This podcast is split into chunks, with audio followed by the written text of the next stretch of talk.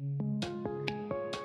Hello and welcome to a new episode of Other Record Labels. I'm your host, Scott Orr, where we talk about the art and culture of running an indie record label. Thanks so much for watching and for listening and for following along with the podcast. Today, I want to talk about the most basic thing, the most exciting thing, and actually the thing that I hear the most from people who DM me on Instagram at Other Record Labels or people who email me and they talk, which you can do, by the way, podcast at otherrecordlabels.com. Um, but people are messaging me all the time about saying that they are inspired after listening to the great labels that we talk with.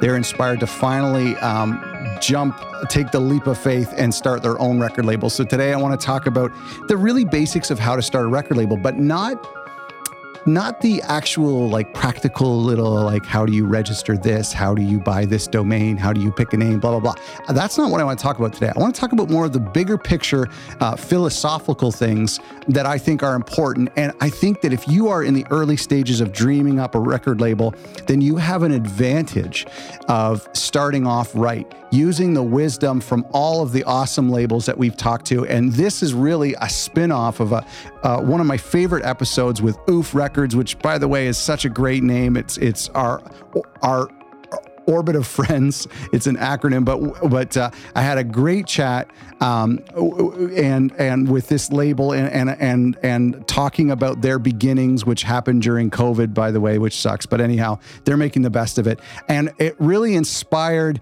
Um, it inspired me and and and I know that it inspired our listeners because I get these emails all the time of people saying um, I have always been thinking about running a record label, or I'm a DIY artist and now I want to take the leap and join up with my friends and create a collective and create a label. So today I want to kind of celebrate that thought and talk about um, four things that I think you should keep in the back of your mind or the front of your mind when you're starting a record label. And these are more big picture philosophical things.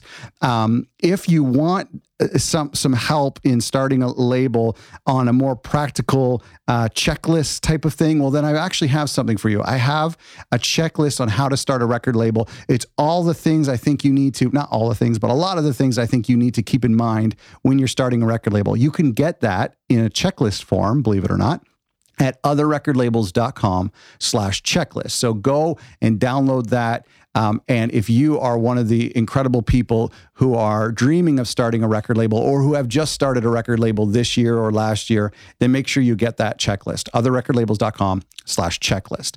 Um, it, it's so inspiring. And we talked about this in the OOF episode um, and uh, last week or a couple weeks ago.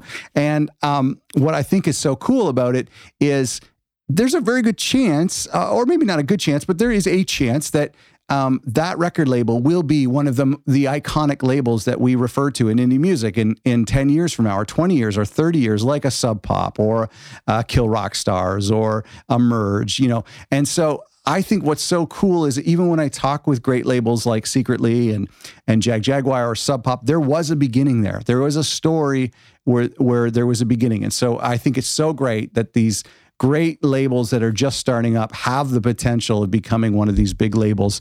Um, so let's get into it. Number one, go slow. That is a that is a huge thing.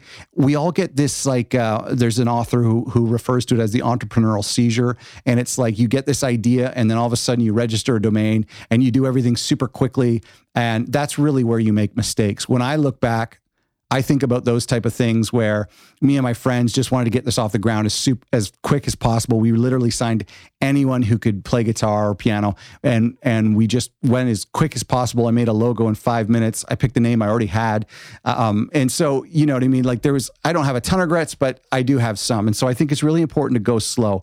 I've said this before on other episodes, but you can use your friends or yourself as guinea pig bands instead of going out there and and um, finding a, a stranger's band and and working with them off the top. I mean, that can work, but uh, it's I think it's better when you can use friends who are a little bit more uh, uh, gracious to you, um, and spend a lot of time ironing out the details and doing your research and your homework and talking to people before you launch the label. So that's the first thing is go slow. And I know a lot of labels do that. Even when we talked to Oof, it was something that was slowly brewing over months. And then there was a great show that they did, and it went really well for them. And then they they they started to put together the label. The second thing is to be strategic and systematic. What do I mean by that? I mean that right from the beginning, and we talked about this, or we are going to talk about this in a future episode. Um, but uh, we to to create systems and and and spreadsheets and ways of doing things that are sustainable if your label hopefully goes on five and 10 years, and ways to be more transparent with the artists.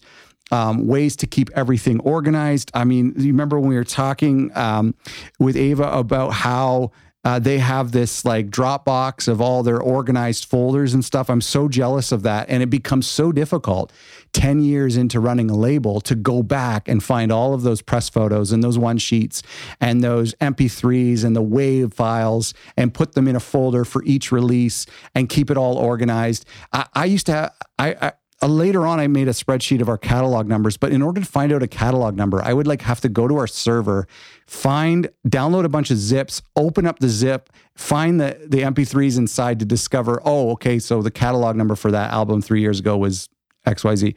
And that was such a terrible model. So I want to say right from the beginning, um, use checklists to help you stay on task. Um, it create a template in a folder and then duplicate that for every new release. Keep your files and all your accounting organized right from the beginning. Say, I'm going to create a strategy and maybe even a manual so that when more people come on to help out, they're not dependent on my brain to keep things organized. That's the second thing. The third thing is super important, and it's what you're doing right now, and that's get help.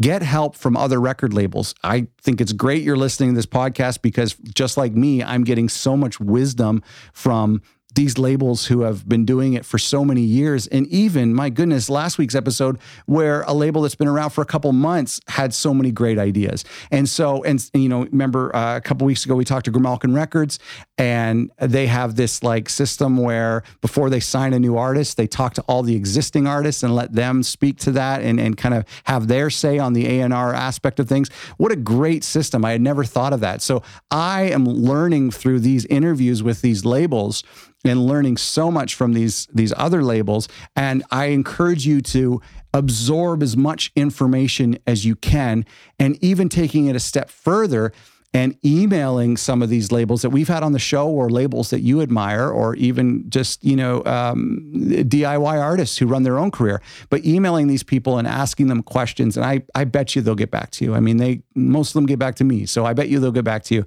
Um, and I think that's really important to ask advice. Um, that can go a long way. The final thing, and it takes me back to something that we talked about with Jessi Frick of Father Daughter Records about uh, two years ago now, maybe yeah, it's like two years ago almost. And she talked about the impact that a thank you letter had on, and I think this is in our free guide, by the way, which you can get at otherrecordlabels.com. But she talked about the impact of a thank you letter. And so the final tip that I'll give is to be kind. This can go, this can have such an impact uh, in a month from now and in from 10 years from now. But when a blog writes about your release and you know a, a, a, release from a new label from a brand new artist and they take the time to write about that send them a thank you note send it long time after the campaign and say when you have nothing to pitch to them and just say hey Remember when you did this? Thank you so much for doing that. It means a lot. Send thank you notes to the artists on your label for entrusting you with their projects. Everyone, maybe you had a great experience with a sound person one night at a show. Send them an email the next day and say, "Wow, I've never had like I've never had a great experience with a sound person." We all, I mean, that's that's rare. You've never had that experience. So you would never send that email. I'm joking. But send these emails to people as thank you notes. You can even send like a handwritten thank you note. You know, how how weird would that be? Um, but I, I think that can really go a long way. And again, like I said at the beginning, if you're looking for actual practical step by step hand holding, starting a record label, today I want to talk about these big philosophical things. But I think these are more important than uh, what name you give your record label or what your logo looks like or what web provider you have. Stuff like being kind, it can go such a long way. And and the labels that I've talked to, and I've talked to probably 30 or 40 labels at this point, I'm so amazed at how humble and how incredible these people are and how generous they are with their time and with their wisdom. And, and I hope that can be you as well. Speaking of generosity, under the banner of being kind, it's important to be generous with, to our artists. And, you know, there's a lot of times where you can have some uncomfortable conversations about money with artists. And I like to be always err on the side of being generous. Um, if somebody is going to get screwed in a transaction, I would much rather it be me than me being the one who's doing the screwing. You know what I mean? and and I, like you might disagree with that, but to me, I just want to make sure that I am like avoiding conflict or avoiding ever doing anything wrong financially in that way. And I just think I would much rather be generous whenever I can. And I'm not, this is not me like patting myself on the back. I'm literally just doing this as insurance. I just don't like having conflict. And I think there are so many times where you can be generous. And I've talked with labels who, uh, like really small labels, who give all of their time. They give services of being a, a PR person to their artist. They they do show bookings for them, even though when that's not even a, a, generally a label's thing. They act as their manager. They manage their time for them. They act as their their personal accountant. Um, and they drive them places to pick up gear. They go to their shows. Um, I think there's so many things like that that's really important for a label owner in, in being generous with your time and with your wisdom and with your hands and your feet. Uh, and then finally, work on building up your community of artists and serving the existing arts community in your local area. I think it's the community. We talked about this with so many labels recently. The community is so important. And building and fostering that community of your artists and of all the people who donate to your artists and your fans are even in that community. Um, part of being kind is is working within that community, supporting that community, and not building this closed group that's closed off from the rest of the area, but but also to kind of integrating in with, with the arts community that already exists in your area, if there is one, and to serving that community. I think that can go a long way. These are big philosophical things. If you disagree with me, that's okay. You probably have things that are more important to you. And if that's the case, share them with me. You can leave a comment if you're watching this on YouTube or if you're listening to this as a podcast, then email me at podcast at otherrecordlabels.com and say I disagree with this or you missed one and I'll share it with the group. I I totally I'm I'm totally open to that. But I have just been so encouraged from the people who have reached out to us saying, um, I'm now going to start a record label because I've been inspired by the people you've had on the show. I get that. I'm telling you, I get that once a week. Usually it's two or three times a week. And so it's so exciting to hear some of these small and big labels who are inspiring new labels. And I hope that continues. So, um, best of luck to you. If you are starting a, a, record label, I hope you found this helpful. Go to our website, otherrecordlabels.com slash checklist to download a checklist of a little bit more tangible and practical things. Um, but I hope that you found this helpful. If you've been running your label, for five years or 10 years, I hope you also have found this helpful because these are things that we can start to implement um, right away. It might be harder um, than if we were starting from scratch, but it's something that we can implement uh, right away. Thanks so much.